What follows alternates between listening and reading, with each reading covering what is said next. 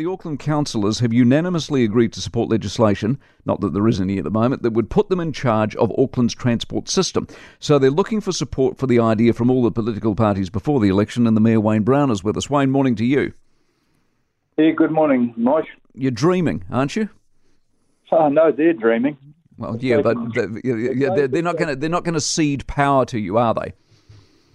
No, but the original thought behind the Auckland City Council, and I mean, we're like a state government. We've got a third of New Zealand in our population. There's no state in Australia's got a third of it, their population.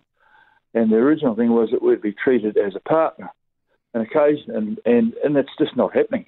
And they're dreaming if they think that they can tell us in Auckland what, about big mega projects which never get off the ground. $350 million wasted on design fees and consultants for the uh, the harbour crossing tunnels, which will never get built, and the light rail, which the tunnels will never get built. Maybe the one on the surface might.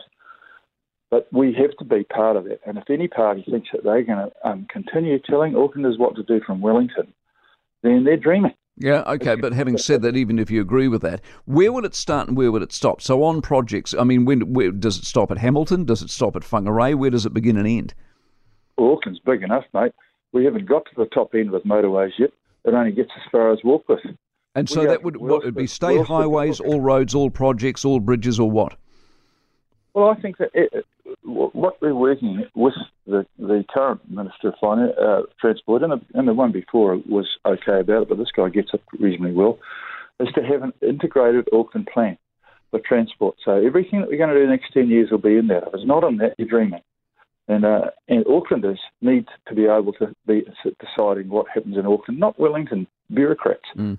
We've actually been bloody frustrating as well as trying to um, push things which we, we neither need nor particularly want.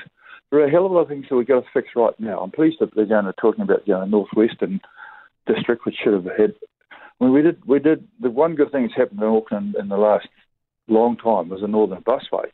But it astounds me they didn't seeing how well well they didn't do the northwestern busway and the eastern busway. They are getting onto the eastern busway, but now, but mm. those things should have been finished. Yes, of course. And rather than wandering off into dumb new things, which mega projects, which are dreaming up voters rather than anything else. Well, I was going to say, I just wonder if they announce them for the sake of announcing. And while I've got you, this Fuller's thing, and I don't want to bore people around the rest of the country, but this Fuller's thing where they're not going to run many ferries anymore in various parts of Auckland, how bad is this and how did it get to this? Well, again, it's not a decision that I've had anything to do with. No, I know, but you've got to live with it because people will hate it.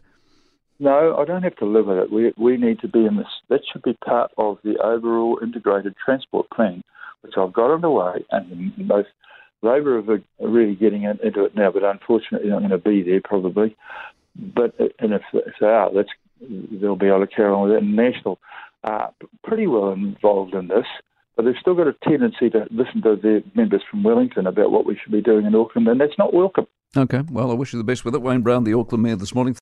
For more from the Mike Hosking Breakfast, listen live to News Talk ZB from 6 a.m. weekdays or follow the podcast on iHeartRadio. If you enjoyed this podcast, you will love our New Zealand Herald podcast, The Little Things, hosted by me, Francesca Rudkin, and my good friend Louise Airy. We focus on all the little things that you can do to make a positive impact on your life and to cut through the confusion from the health and wellness industry. Join us every Saturday to hear from the experts for all the tips and advice you need. Just search The Little Things on iHeartRadio or wherever you get your podcasts.